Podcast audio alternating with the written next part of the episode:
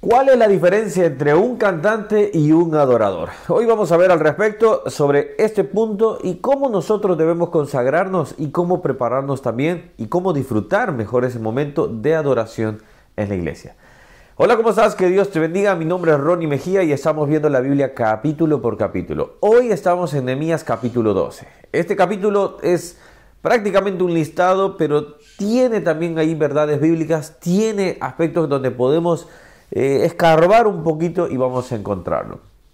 Al empezar a leer, por ejemplo, empieza diciendo, versículo 1, estos son los sacerdotes y levitas que subieron con Zorobabel, hijos de Salatiel. Estos son los que vinieron desde el exilio, estos son los que estuvieron. Y así llegaron hasta el momento de Nehemías y Esdras, y así se fueron dando las diferentes generaciones, obviamente se fue poblando. Ahora, llega un momento en el cual vamos a tener que hacer una distinción y como decíamos al inicio, ¿cuál es la diferencia entre un cantante y un adorador? ¿Cuál es la diferencia entre estas dos personas? Bueno, un cantante va a cantar, va, valga la redundancia, cantar para su deleite, va a cantar para poder deleitar a otros, pero sobre sus deseos, sobre sus gustos, etcétera, etcétera, etcétera. Ahora, un verdadero adorador lleva la adoración y la exaltación para Dios. Así que hay veces que hay que tener cuidado cuando se dice, bueno, él es un cantante cristiano. Bueno, ¿para qué está cantando? ¿Está cantando para Dios? Bueno, hay veces que se dice, no hay música cristiana, porque no existe un tema, vamos a decir, la, melodía. Ahora, cuando se empieza a dar la exaltación, ¿a qué se le está dando la exaltación?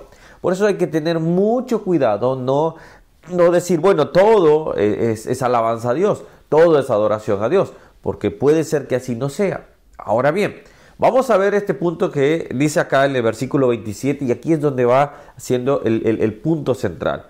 Para la dedicación del muro de Jerusalén buscaron a los levitas de todos sus lugares para traerlos a Jerusalén, para hacer la dedicación y la fiesta con alabanza y con cánticos, con címbalos, salterios y cítaras.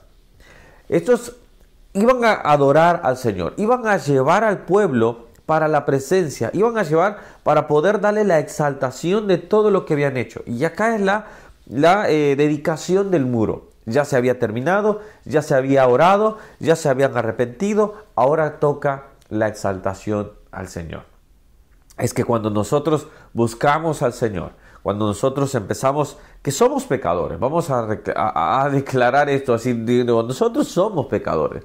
Pero cuando vamos viendo por gracia que Él tiene perdón de nuestros pecados, de nuestras faltas, viene el momento de alabanza. Y ahí cualquiera puede decir, bueno, pero yo no estoy bien, bueno, yo no lo voy a hacer porque no me siento bien. Es el momento en cuando uno más debe de exaltar. Empezar a decir, Señor, por tu gracia somos salvados. Ahora, mira el versículo 30. Y se purificaron. Ah, perdón, una paréntesis acá. Los levitas son aquellas personas designadas para todo ministro o todo, servicio del templo. Pero uno de sus principales eh, servicios era poder llevar a las personas a la adoración de Dios. Versículo 30. Y se purificaron los sacerdotes y los levitas y purificaron al pueblo y las puertas y el muro. La Biblia dice que nadie verá al Señor sin santidad. Todos debemos empezar diariamente a luchar, a pelear la buena batalla todos los días nos levantamos y esa tiene que ser la batalla que vas a pelear. Esa es la batalla que vas a pelear contra ti mismo. Vas a empezar a pelear, como decía Pablo, lo que no quiero hago y lo que quiero no lo hago. No te sientas mal y decir, Señor, este, estoy, vamos a decir así, bueno, siéntete mal si te sientes estancado, pero no te sientes mal si estás tratando y diciendo, Señor, ayúdame. Ayúdame a poder salir de este lugar. Ayúdame a poder salir de esta situación en la cual me lleva el pecado. Dame la sabiduría. Pero la santificación y la purificación.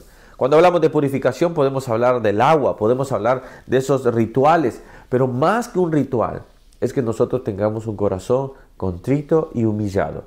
Que nosotros vengamos al Señor y digamos, Señor, perdona mis faltas límpiame, lávame, como decía eh, el salmista, como decía David, límpiame, lávame con hisopo, límpiame hasta lo más profundo, para que así pueda adorarte. Los levitas acá estaban llevando al pueblo.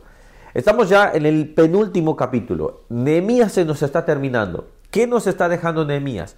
un hombre de liderazgo, un hombre que salió a poder construir, sabía lo que quería, tenía planificación, empezó a trabajar en ello, se encontró con enemigos, pero no dejó la adoración de lado. Pero al final de cabo, llevó a las personas por medio de Esdras, también con el escriba, llevarlos a poder darse cuenta de sus pecados, confrontar con su pecado y al final de todo, adorar al Señor. La pregunta entonces termino diciendo así, ¿tú te estás purificando diariamente? ¿Tú estás haciendo tu propia purificación diariamente? ¿Sabes cómo puedes hacer eso? Cuando tú vienes con un corazón humillado al Señor y dices, Señor, perdóname, no puedo hacer mayor cosa simplemente que ponerme en tus manos. Y ahí el Señor obrará y como un buen alfarero empezará a trabajar en ti. Bueno, que Dios esté bendiciendo. Mm, bueno, no mañana, ya, eh, bueno, mañana sí, ya sería el lunes acá. El martes, estamos terminando, mañana martes, estamos terminando ya Nehemías y acá cerramos este libro. No porque ya no lo vayamos a ver en algún momento, claro que sí, vamos a regresar de vez en cuando, pero vamos a darnos cuenta que acá vamos a un libro que también estuvo en medio de toda esta situación, vamos a decir así, en el caso de lo que es el exilio, y ahí vamos a ver a Esther. Bueno, que Dios les bendiga y nos vemos para el día siguiente. Suscríbete al canal si no lo has hecho, dale a la campanita para que todos los días vamos viendo un capítulo de lunes a viernes. Dios te bendiga. Chao, chao.